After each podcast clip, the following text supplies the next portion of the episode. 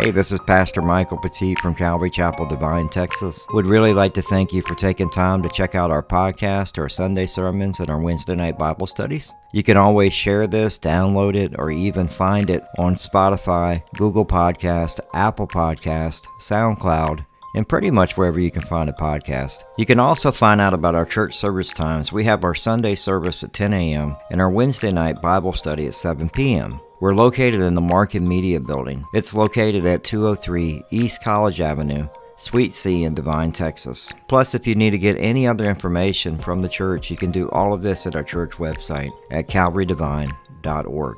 That's calvarydevine.org. Here's today's teaching. Amen. All right, so I entitled this uh, Daniel chapter 4 is verses 1 through 37, the king's testimony from pride to humility to belief.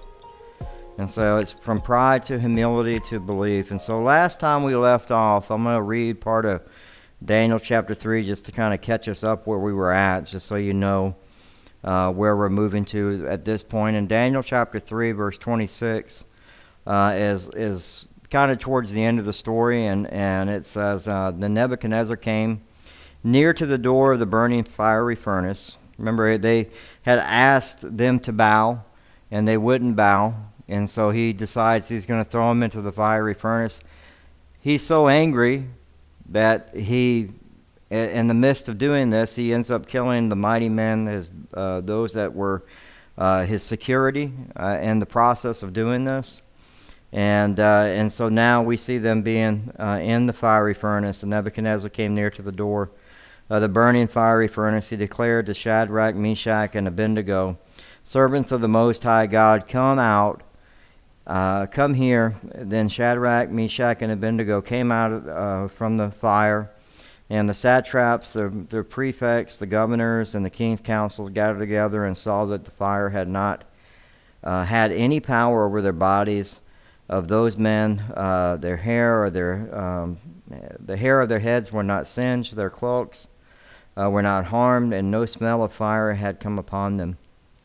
And Nebuchadnezzar answered and said, Blessed be God of Shadrach, Meshach, and Abednego, who had sent his angel and delivered his servants who trusted him, and set aside the king's command, and yielded upon their bodies rather than serve and worship any god except their own God.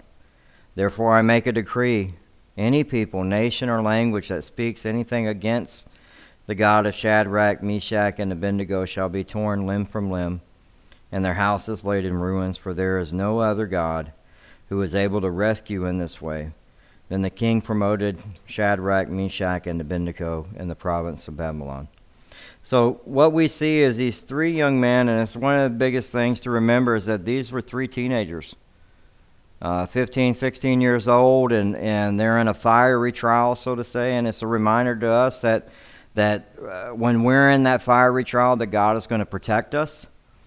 And at the same time, as you're obedient in that trial, He's going to promote you and look after you. There's a blessing to the obedience.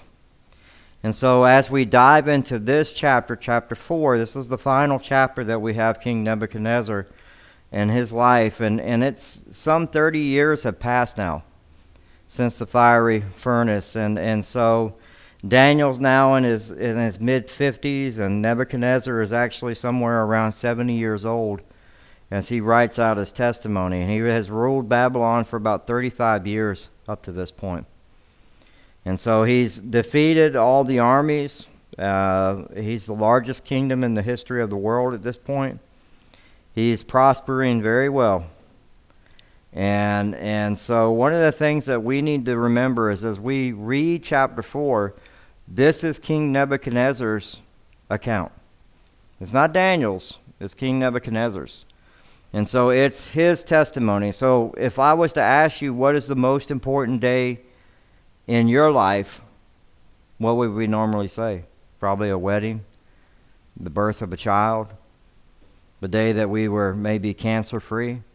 No, the most important day of your life is when you came to know Jesus Christ. That's the biggest thing that can happen in your life is when Jesus becomes your personal Savior and you repent of your sins and you ask Him into your heart. And see, in this world, we've seen many, many things that uh, pull people away. And, uh, and, and we, see a time, we live in a time now where we see uh, the climate today where Jesus is an afterthought. We were just talking about it as we came in to Devine. One of the things that I see is a divine season. It's not a divine season, it's a divine Christmas because of Christ. That's what Christ is. And I thank God on the four uh, corners, somebody put the nativity sign up. Because there wasn't anything of Christ up there. And, you know, when the little town forgets about it, you got big problems and all. You can't you can't do that. And so uh, one of the things is is our our walk with god our walk with christ cannot be an afterthought. It has to be a thing that drives your day. That god saved you and you need to let somebody else know that. So as we get into this chapter this is his personal letter. And and one of the things that i love is he he's sharing his testimony and the thing that we have to do is we have to ask, and I, I got to ask you, is if you if I brought you up here, could you do that? You know, would you actually be able to share your testimony? It tells us that we all are supposed to do it in Mark chapter 16, verse 15. It says, And he said to them, Go into all the world and proclaim the gospel to the whole creation. You're supposed to tell everybody. In Romans chapter 1, verse 16, For I'm not ashamed of the gospel for it is the power of God for salvation to everyone who believes, to the Jew first, and also to the Greek. One of the things I love is that um, I remember when we were going through a book with uh, the grace groups when I was at Grace Calvary Chapel, we did a book with Lloyd Pulley. And it was talking about sharing your faith. And there was an acronym that he gave, and it's very important that we're willing to share uh, how we came to know God personally and, and be able to, to, to share that with our loved ones, to be able to share that with total strangers.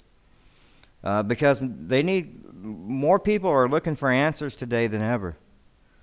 And, and you have the answer that they need, right? The most important, and we're going to talk about that this weekend. The most important question that you'll ever answer is Whom do you say that I am? When Jesus asked that question. And so honestly, what's going to happen this week is we're going to go into Mark chapter 8, verses 27 through 30. We're only covering three verses this week. And we're going to answer that question over the next few Sundays as we get into Advent. And Wednesday, we're going to take a break from the book of Mark and take a break from the, the book of Daniel as we get into Advent. And we, we, we will answer it. And I hope after we get done with those studies, you'll be able to answer who Christ is. And, and so that's very important that you're able to do that. So, the five principles of share the first one is we are to be sensitive to the Spirit. And I, am going to get back to, to Daniel. I'm not going to leave this, but it's very important that you understand this because as we get into Daniel chapter 4, he's going to do these things, right? So, how many times do you struggle to make something happen, but when you stop and pray and the Holy Spirit gives you the opportunity, you're led by the Spirit, and then you're prompt to talk to somebody. And I can tell you right now, I, I, there have probably been times in all of our lives where we've been prompted to talk to somebody, and even myself, I've neglected it. And I walk, you know, that's one of the things I remember early on in faith, trying to get past that. I was like, what is that? And it's like God's, that's the Spirit trying to get you to go talk to that person. And so we have to be able to, to sense the Holy Spirit. And, and, and what I mean by that, if God is telling you to go talk to the person, go talk to the person. That's spirit led. God's going God's going to be there for the conversation. He's going to help you, give you the things that need to be said. And guess what? Sometimes they don't want to hear it. And that's okay. You were, you were obedient to the Spirit. So we're, we're sensitive to the Spirit. The next thing is we need to be humbly building a bridge. Well, one of the biggest things we have wrong with us today is pride. And we're going to talk about this at the very end of this chapter because that's what Nebuchadnezzar had problems with was pride. Right? We need to humbly build a bridge. That means we're not yelling and arguing about the gospel with somebody. If they don't want to hear it, bye. Okay? It's that simple. If they want to sit and argue with you and yell at you and curse at you, I you know, I'm sorry that I upset you. I'm going to walk away. I hope that, you know, one day you'll be able to have that conversation without all the anger. You know, but we need to humbly be able to build that bridge. And you know, that's that's hard for people right now because everybody wants to fight over everything. Remember the Samaritan woman? Jesus humbly built that bridge. And even though he humbly built that bridge, he was truthful with her. He didn't, didn't argue with her. Uh, next is A. You need to arouse interest. And that's when you talk to people. You use those opportunities when you get that open door. Uh, I, I don't know what's going on, man. My, uh, my marriage is a mess. My kids are driving me crazy. I don't know what else to do. That's an opportunity, it's an open door. Do you know Jesus? Can I pray for you? You know, what are you living your life by? And and you take those open doors when they come up. And after you arouse interest, you reveal sin. That's what the R is. You reveal to them the sin. Now, this is a delicate balance here. Because it's so easy for you to be disrespectful and unloving. And we're going to see this. And, and when Daniel shares, it's a beautiful thing. He's encouraging. There's a balance of love and truth. And that's the hardest balance that Christians have today is love and truth. They may be too loving, right? Oh, it's okay. God is love. You you keep doing what you're doing. God is love. When you're ready, you'll get to it. No. Or you can be too truthful. Man, you're going to hell, bro. What you're doing, that's that's just that's a one-way ticket to hell. That's too truthful. But you can have that balance. You have to have that balance of love and truth, right? So, you know, it's it's to remember I'm a sinner saved by grace. So, uh, when I'm talking to somebody, my speech, my my, the way that I talk to them, there should be grace. Right? There should be grace in how we talk. And then lastly, we explain the plan of salvation. We explain the plan of salvation. We actually share the gospel with others, and and and we we tell them why why does God allow war? Why does God allow cancer? Uh, cancer? You know, those are questions that people have. Well, why did God allow my grandmother to die? And they don't understand that, that the, the world that we're living in is fallen. And so you point them to Jesus. Jesus loves you, Jesus loves them. He died for them, He died for you. He wants to have a personal relationship with you. And that changes everything. It changes everything. What we're going to see here in the very beginning of this chapter in Daniel chapter 4 is you're going to see that whole acronym be played out in the chapter. And and and so I, I would definitely recommend Lloyd Pulley. I forget. I, I'm trying to remember the name of the book. I think it was Share but it has to do with sharing the gospel. I'll make sure it goes up on the notes. But Lloyd Pulley wrote it, pastor out of, and it, he, the book came out of 9 11. When they were ministering, he's in New Jersey, the, the Calvary Chapel, I think it's Old Bridge or something, I forget the name of the, the church. Old Bridge, I think it is. And they were ministering to people in 9 11. And it was just being there at that level. So as we look at Daniel chapter 4, verse 1, we start off with it says, King Nebuchadnezzar to all the peoples, nations, language that dwell in all the earth, peace be multiplied to you. It has seemed good to me to show the signs and the wonders that the Most High God has done for me.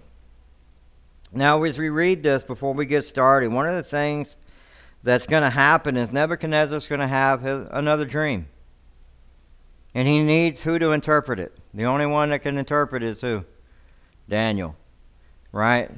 Um, and so, one of the things I love in Job chapter 33, Job chapter 33, verse 13, it talks about how God speaks to us through dreams and visions.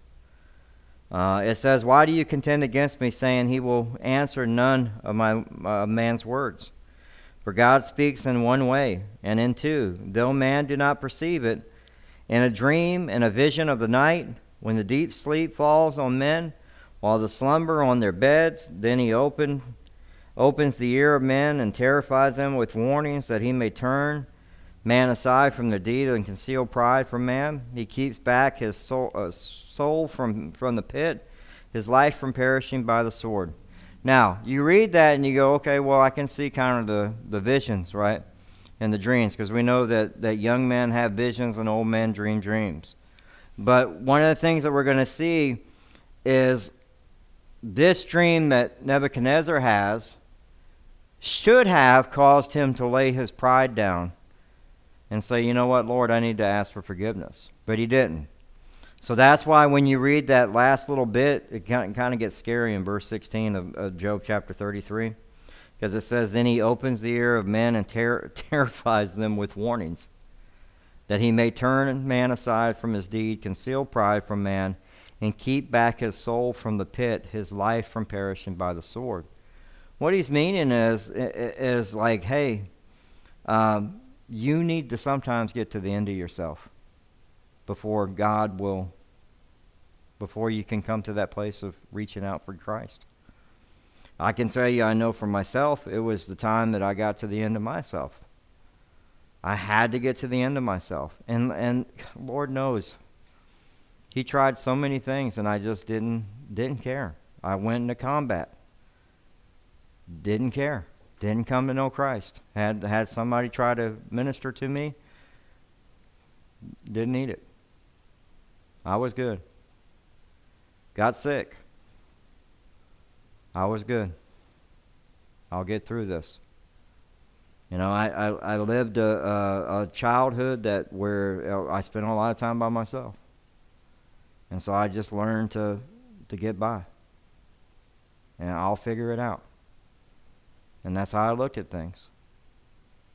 And, you know, I, I can remember having that, that thought of, well, maybe my good will outweigh the bad. Didn't know what was going to happen to me. You know, because they, they tell you when you're young, when you get autoimmune, they're like, you'll be lucky to live to 40. Most people get it at a very young age don't live that long. And I'm like, okay, well, I guess I'm, that's it. I guess I'm just sitting around waiting to die. Did that come to make me know Christ? No. Kids wanting to commit suicide? No.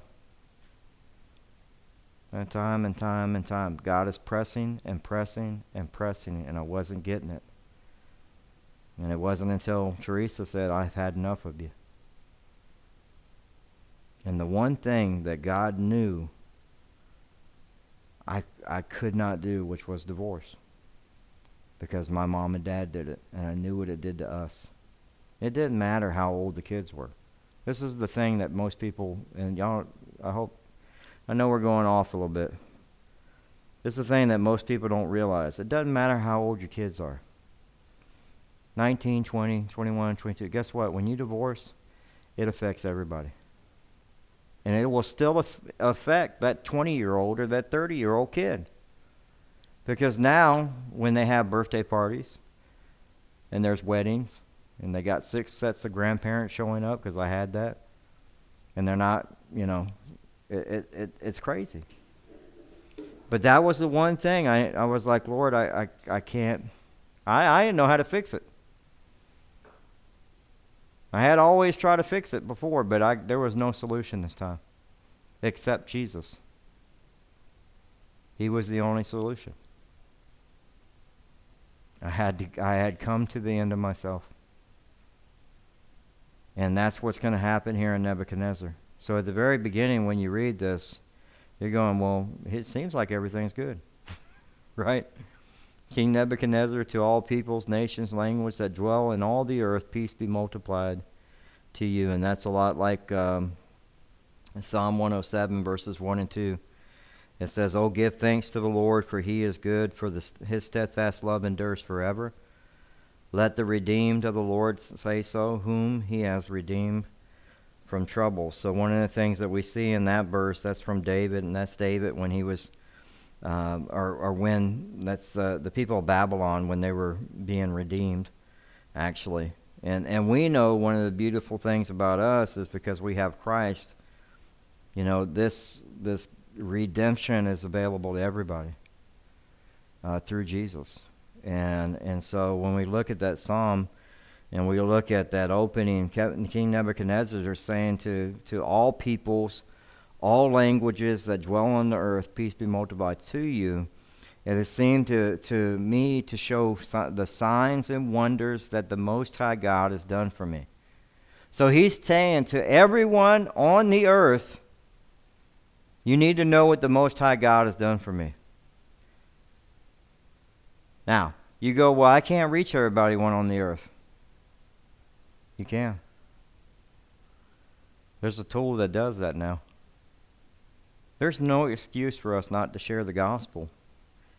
There's no excuse for us not to. And, and so this is one of the things I'm going to start challenging y'all because I really am thinking about having somebody come up next year every Wednesday night and share their testimony. You got five minutes. So I'm, I'm not going to let you go 20, 30 minutes. you should be able to share your testimony under five minutes. And so we should be excited about the Lord redeeming somebody. Uh, this is the, the same thing that happens in the book of Acts with the apostles. They share their faith. And it's a challenge to us to remember that we are uh, to share our stories of, of, what the Most High God has done for us. The Apostle Peter, he, he shares it in Acts chapter 3, verses 17 through 19. And now, brothers, I know that you acted in ignorance as, as, do, as, did, as did also your rulers. But what God foretold by mouth of all the prophets that his Christ would suffer is thus fulfilled. Repent, therefore, and turn back that your sins may be blotted out. You have the Apostle Paul in, in Acts chapter 26 and verse 12 as he's talking to the, uh, the king, uh, King Agrippa, and, and it says, In this connection I journeyed to Damascus with the authority and the commission of the chief priest at the midday. O king, I saw on the way, the, a light from heaven, brighter than the sun. Then shone around me those who journeyed with me. And when he had all fallen to the ground, I heard a voice saying to me in Hebrew language, Saul, Saul, why are you persecuting me? It's hard for you to kick against the goads. And I said, Who are you, Lord? And the Lord said, I am Jesus, whom you are persecuting. But rise and stand up on your feet, for I have appeared to you for this purpose to appoint you as a servant and a witness to the things in which you have seen me and to those in which I will appear to you, delivering you from your people and from the Gentiles to whom I am sending you to open their eyes so that they may turn from darkness to light, from the power of Satan to God, that they may receive forgiveness of sins and a place among those who are sanctified by faith in me. You need to know how to share the gospel. Just look at Paul's account. Jesus gives it to you right there. Right? Who am I sending? You. I'm sending you. You're going to open the eyes and turn uh, turn darkness to light. You're to you're to pull people from the power of Satan to me, to Jesus, that they may receive forgiveness of sins. That's why I'm here to share that message so that they would be sanctified in faith by Jesus Christ. It's that simple. You don't have to rewrite. I mean, you have testimony after testimony in the, in the New Testament to, to guide you. In Mark chapter 5, verses 19 and 20, it says, And he did not permit him. This is very important. We went over the scripture when the, the legion uh, uh, was inside, the demon was inside the man. What did, he, what did Jesus tell him to go do? Go proclaim right? Jesus heals him in Mark chapter 5, verse 19. And he says, And he did not permit him, but said to him, Go home to your friends and tell them how much the Lord has done for you and how he has had mercy on you. And he went away to begin to proclaim in the Decapolis how much Jesus had done for him, and everyone marveled. And we remember, we just went over the story, right? The Syrophoenician woman hears the gospel, and where? Decapolis. So she hears it from someone And then how, where's the 4,000 fed? Decapolis. And there's this, they didn't want to leave Jesus. They were with Jesus for three days. They didn't want to leave. They had stayed with him till they, they had no food. And, and it's because somebody goes out and they proclaim what Jesus has done. And so we need to remember that God has put that on our heart to go out and proclaim. And one of the things that I love is that, that you know, we have to remember that when we look at these signs and wonders, the signs are to direct you to Jesus. That's what the signs are for. They're to direct you to Jesus. Uh, and, and so many people walk through the signs. They miss it because we talked about it this past weekend. They're spiritually blind. They're spiritually blind. They're missing what God has in store for them. And so he tells them, all peoples, nations, languages that dwell in all the earth. And King David says this in 1 Chronicles 16, verses 8 and 9. Oh, give thanks to the Lord, call upon his name, make known his deeds among the peoples. Sing to him, sing praises to him, tell of all of his wondrous works. If you've been saved, when's the last time you shared your testimony? Right? The church doesn't grow not unless you go out and share. You invite people. You know, that's, that's one of the things I'm going to challenge y'all with uh, at the beginning of the year. Can't move into another place and have bigger space and you you're not growing. We need to be able to share and look for those opportunities. We got to be fearless. You got to be daring. You got to be brave. You got to look for those opportunities and share Christ. It says in verse 2 It seems uh, seemed good to me to show the signs and wonders of the Most High God has done for me. And, and, it, and, and it says, How great are the signs how mighty is his wonders! The kingdom is an everlasting kingdom, and the dominion endures from generation to generation. So just to remember the signs and wonders. What does a sign do? It points people to God. When we're looking at the miracles in the book of Mark, they point people to Christ, to the Messiah. When he heals somebody of an unclean spirit, right? Those are to get our attention, to change our direction. That's what a sign does and a wonder. It draws us to God.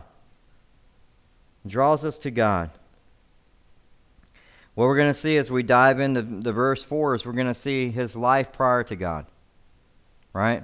This is Nebuchadnezzar's life before God, before he makes a belief. I believe that he did come to know faith based upon what I read. Now, there are some scholars that don't. And, you know, and I don't have a doctor or a PhD or any of that stuff, but I, from what I read, I, man, you can see the, the, that there was a change in this man's life that happens. And so what we see verse in, in verse 4 is the life prior to God. It says, I, Nebuchadnezzar, was at ease in my house and prospering in my palace. The king was doing very well. Now, remember, this is the same king that killed the, the mighty men, right? The chapter before that, back in chapter 2, uh, was ready to kill and killed some of the magicians, right? And the whole household. This, this guy is, you know, he's out there. He would be somebody maybe like Paul, like the Apostle Paul, that would not you would think, man, that guy could never come to faith. He's killing the people of the way, he's killing Christians. And it's a reminder to us that none of us are that far gone. God is not done with us. Remember back in Daniel chapter 2, verse 12, it says, Because the king was angry and very furious and commanded that all the wise men in Babylon be destroyed. This man's going to come to know God. And what's crazy is you see that what's happening in his life. He was at ease in his house and prospering in his palace. He had everything he needed. Reminds me of the people of Australia. They had everything they needed. The government took care of everything for them. And now there's a pressing that's happening in their life, and God is trying to get their attention. Now, you can look at it in the other way where you go, well, man, it's, it's overreach, it's whatever, but God is trying to get their attention. They don't go to church. I think it's only less than 10%, maybe a little more than that, that are believers. And at the end of the day, they were prospering, doing very well. Like most countries before COVID. Most. And then God is trying to get our attention as well. Remember, we read that in Job. He will press. And you can either wake up, because what we'll see here is after we get the interpretation of the dream, King Nebuchadnezzar has a year and doesn't repent. And then God presses, and that's it. Gave him an opportunity. He was disobedient, and, and God deals with it. In Zephaniah, verse 1, uh, chapter 1, verse 12, probably not one that we read all the time, right? In Zephaniah chapter 1, verse 12, I love this. It says, At the time I will search Jerusalem with lamps, and I will punish the men who are complacent, those who say in their hearts, The Lord will not do good, nor will he do ill.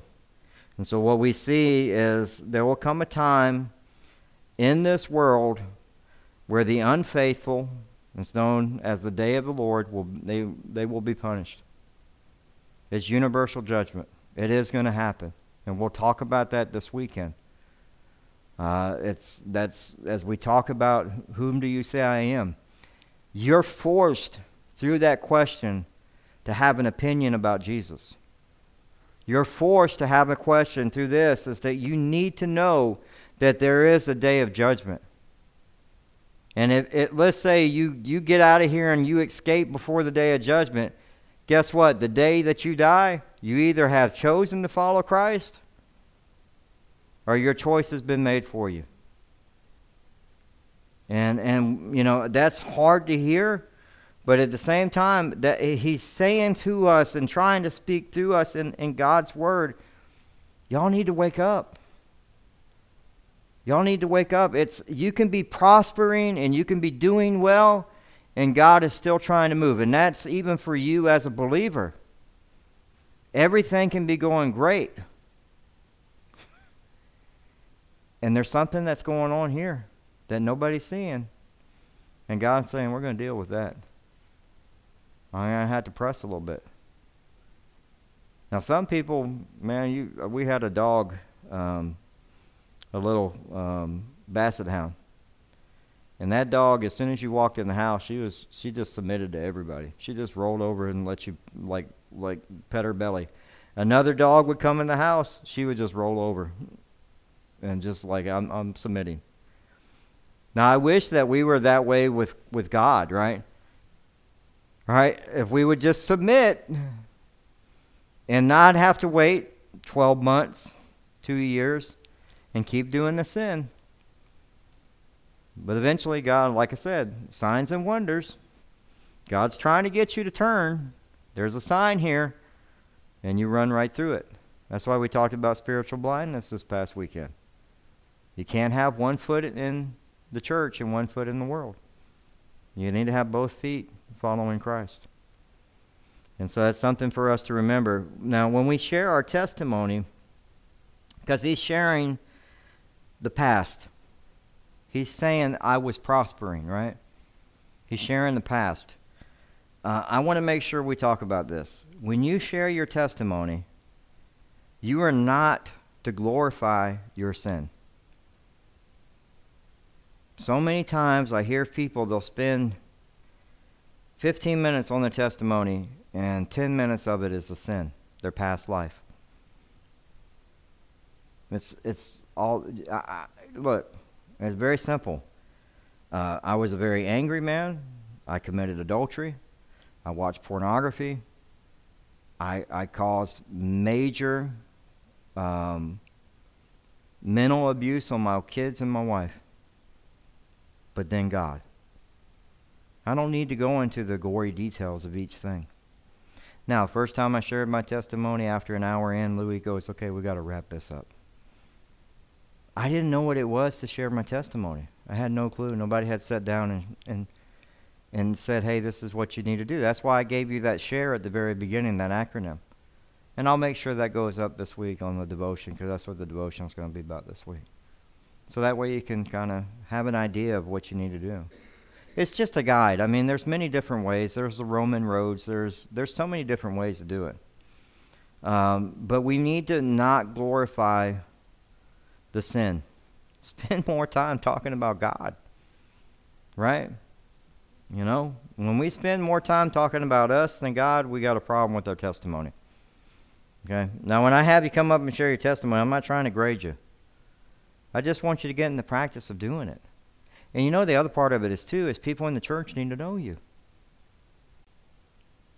You need to know you. Like if, when you first meet somebody or you talk with them, you get a chance to go to lunch with them or something, take time, at least a few minutes to say, hey, this is what, this is how I came to know Christ. Take time to do that. So your testimony is not about you. It's about what God has done for you. right? And so who's the star of your testimony? God, not you. So many people, when they share it, unfortunately, it, it's them. And so we need to remember just spend that time. Uh, don't glorify, when you talk about your past, don't glorify your sin. The next, you know, verses from 50, uh, from verse 5 to verse 33 are going to deal with the way that God has drawn Nebuchadnezzar to him. That's what the next five, verse 5 to, to, to verse 33 is going to deal with how God had drew Nebuchadnezzar to him. And so he's going to spend the majority of this time talking about what God did and what he was doing. And this is a Babylonian, a new believer, writing out his testimony. If you don't know how to do your testimony, probably the first thing you should do is, is write it out. Write it out.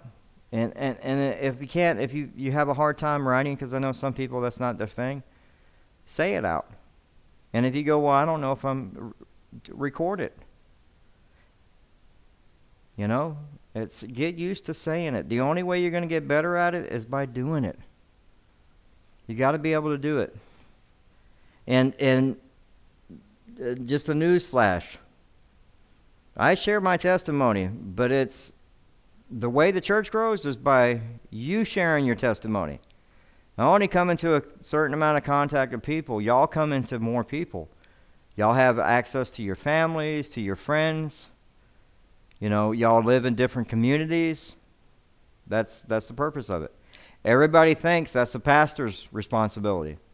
You're supposed to go out and talk to each person in the community. No, that's the church's responsibility. It's the church's. And we need to take those opportunities when they come up. That's why I love the, the Devine Food Pantry. You can actually share the gospel there. As you give somebody food, you can pray with them, you can give them a Bible.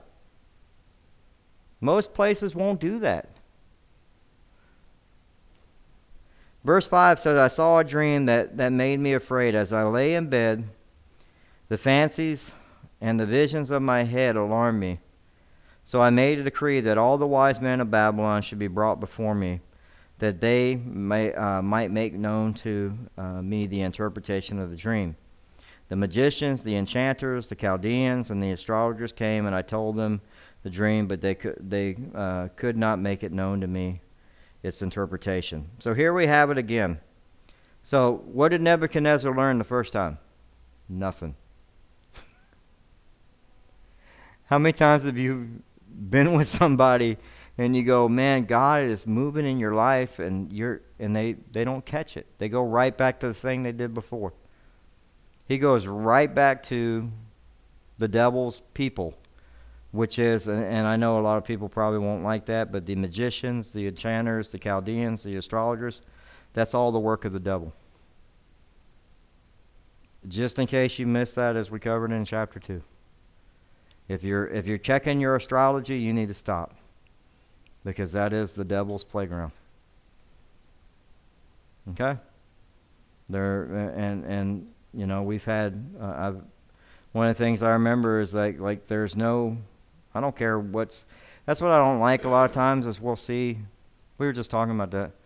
Um, is is we have to be very careful because people will think, well, it's okay for me to have my cards read. You know, as a Christian, and it's like, no, you're opening a door. Right? You're opening a door for something you don't want to be messing with. Or somebody comes up to you and says, "Well, I'm a, but I'm a good witch. I can cast a spell, or I can do." No, you need to get away from me. Don't do that. I, let me tell you about Jesus. right? But that stuff happens. And we're seeing it more and more today. That's why when we talk about Christmas, it's about Christ. My little granddaughter asked me, you know, I'm ready for Christmas. Like, you know what Christmas is about? It's about Jesus being born. And see what happens is we allow these these magicians and enchanters and Chaldeans and astrologies and all this stuff and it's gotten into our culture. You see it on television shows all the time. They have a medium come in or some, and you're like, what are you doing? What are you doing? You're, you're claiming to be a Christian, but on the show, for some reason, you're doing this. And so Nebuchadnezzar is going right back to the thing that's going to draw him back away from God, if anything. Right? And, and, and he's looking for the same people. They couldn't answer it the first time. They couldn't answer it the first time. He, he's, you know, he's 70 years old. Okay? Let's give him that, at least. He's 70. But he's going to come to know faith here. That's a beautiful thing. So he has a dream that is so troubling he's got to get answers to it.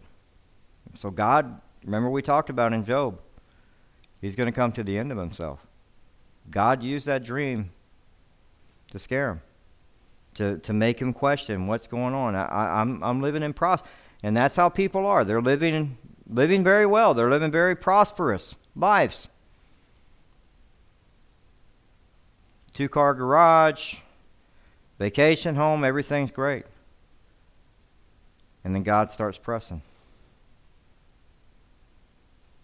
And, and even using a dream. And none of the wise men can help him, not one. Not one.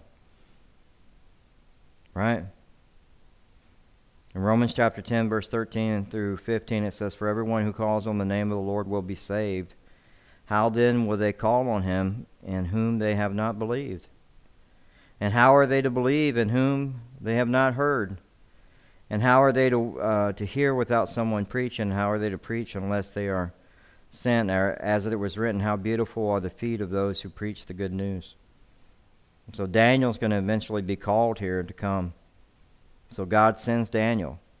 Now, we read that verse in Romans, so how beautiful the feet of those who share the gospel. That's your job. That's my job. Right? So we have to be able to tell people that Jesus is, is our ultimate, final, complete sacrifice and salvation, and that Jesus wants a relationship with every person, regardless of what they have done, what they are doing, or what they've done in their past. We have the promise that whoever puts their faith in Christ will be saved, and we'll have eternity with Him.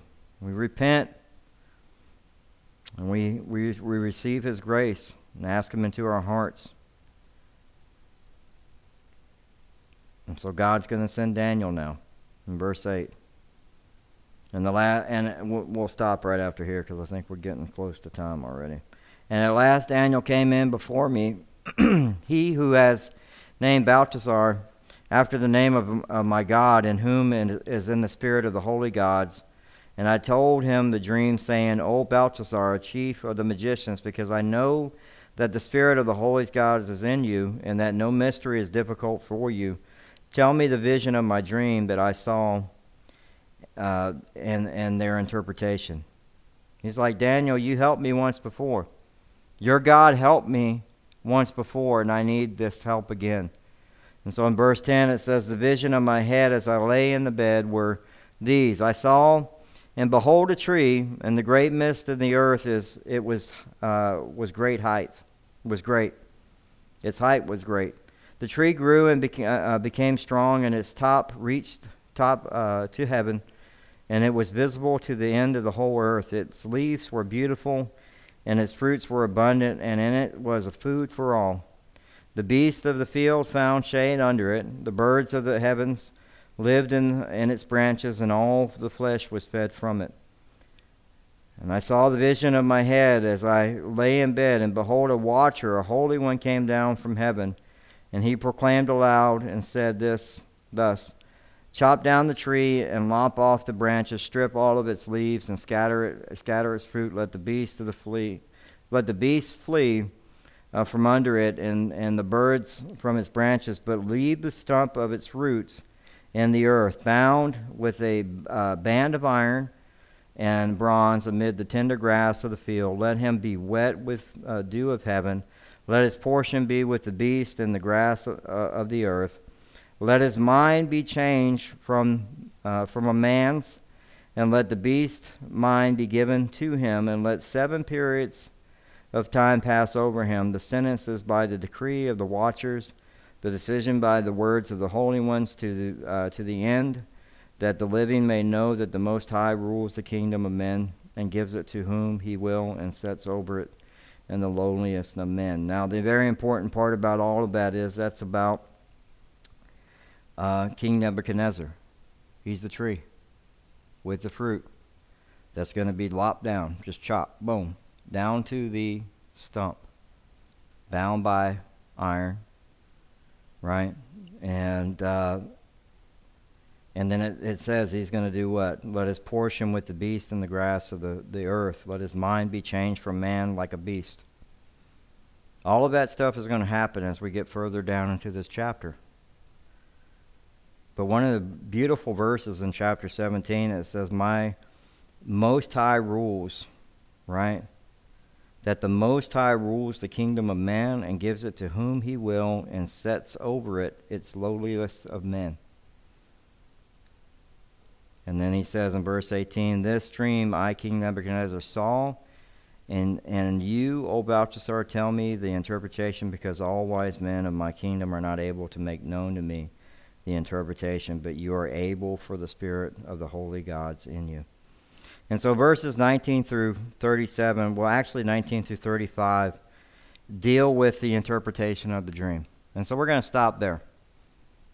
So I know you're going, well, wait a minute, we're halfway into the story. Well, you'll get it on the next episode, right?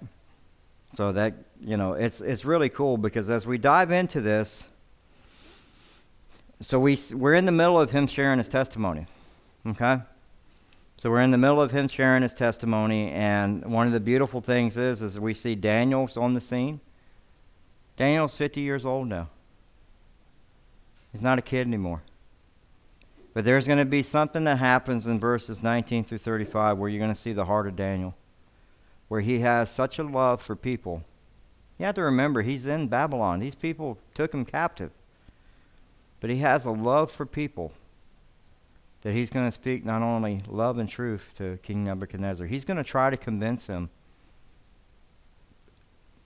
to repent, to, to walk away from this. You know, because God is going to is going to eventually, you know, do this if you don't stop. Um, you know, and so that's a it's a beautiful scene. So, a couple quick things just for us to remember for tonight is is it's important for us to be able to share the gospel. Um, and, and who are we to share it to? Well, King Nebuchadnezzar kind of told us who we're supposed to share it to, right? He told us that it's supposed to go out to what? All nations. Right? He, he says that in, in uh, all peoples, nations, and languages that dwell on the earth, and all the earth. That's everybody. This is a new believer, and he already knows hey, this needs to go out to everybody. It needs to go out to everybody. So we should be sharing the gospel. Uh, again, as he's talking about his past life, we shouldn't be uh, spending all of our time talking about how we how we sinned. and, and going into great details about, oh, I remember that time I was at the bar and such and such, and, that, and don't go into all that. If you were an alcoholic, you were an alcoholic. That's all they need to hear. I was an alcoholic, and God saved me from that. Then, then, then God, or but God, right? That's that's you need to remember. Don't you don't need to go into old war stories, because sometimes what we'll do is we'll glorify the sin. So real quick, the share uh, acronym: uh, sensitive to the Spirit. And then we humbly build a bridge. So when, when God puts it on your heart to talk to somebody, be sensitive to the Spirit and humbly build the bridge and go, go talk with them, right? Go talk with them. You need to be humble. There should be humility there because Jesus, Jesus cared about everyone. And we've, we've seen this in the book of Mark. As he's talking to the Syrophoenician woman, as he's talking to the Gentiles and fed them, as he's, eh, you know, he's, he's healed so many people and cast out so many demons, but he was humbly building bridges to talk with them. Right? And then after we humbly build a bridge, we arouse interest, which means we talk to them about the gospel. We take time to listen. Take time to listen. Then we reveal sin to them. We, we actually tell them what it means to be a sinner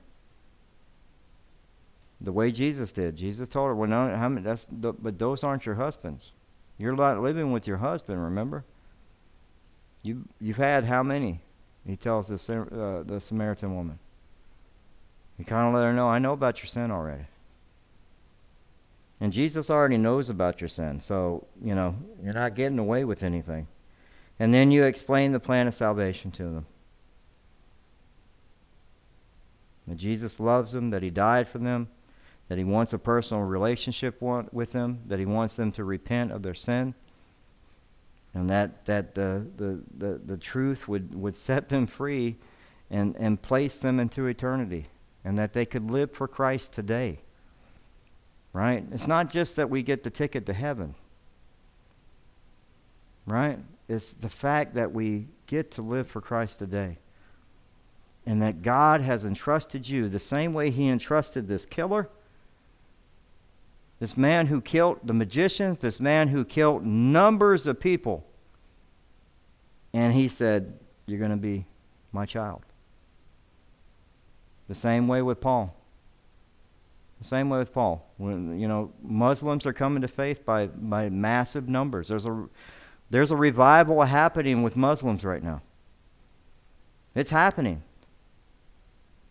But somebody has to go and be the beautiful feet and share the gospel. Okay, let's pray. Uh, Father God, we thank you so much for tonight. We do pray as we uh, kind of get halfway through the book of Daniel. We can't wait to, to see the next episode as we uh, uh dive further into the scripture uh, as we get through the rest of Daniel chapter 4. Right now, we see the king as he is in his pride. And at some point, we'll see the humility and the belief. And Lord, I pray and, and just ask, Lord, that you help us uh, to be humble, to be willing to give us opportunity to share the gospel this week with someone. If we haven't done it in a while, I pray that we would that would be one of our, our daily prayers. Lord, put somebody in my life that I could share the gospel with today. And I pray that for this church, uh, that we would be a church that would be boldly, uh, fearlessly going out and just sharing the gospel uh, to those in the city and into the county and then uh, into Texas, Lord. Uh, we pray for, for Calvary Chapel Devine. We ask, Lord, that you just continue to be with us as we uh, meet and get ready for Christmas over the next few days, or a few weeks, actually. And uh, just pray, Lord, that uh, as a church that we would remember what Christmas is about. It's about your Son, Jesus Christ. And that we would celebrate that. And we thank you so much, Lord. We do pray for uh, for those that are here and those that couldn't be here and those that are catching it live online. We thank you, Lord, for, for taking time to uh, to be with us tonight or to catch us on the podcast. We ask that you just continue to bless uh, those that hear this and uh, and see it. And we just thank you and we ask these things in Jesus' name.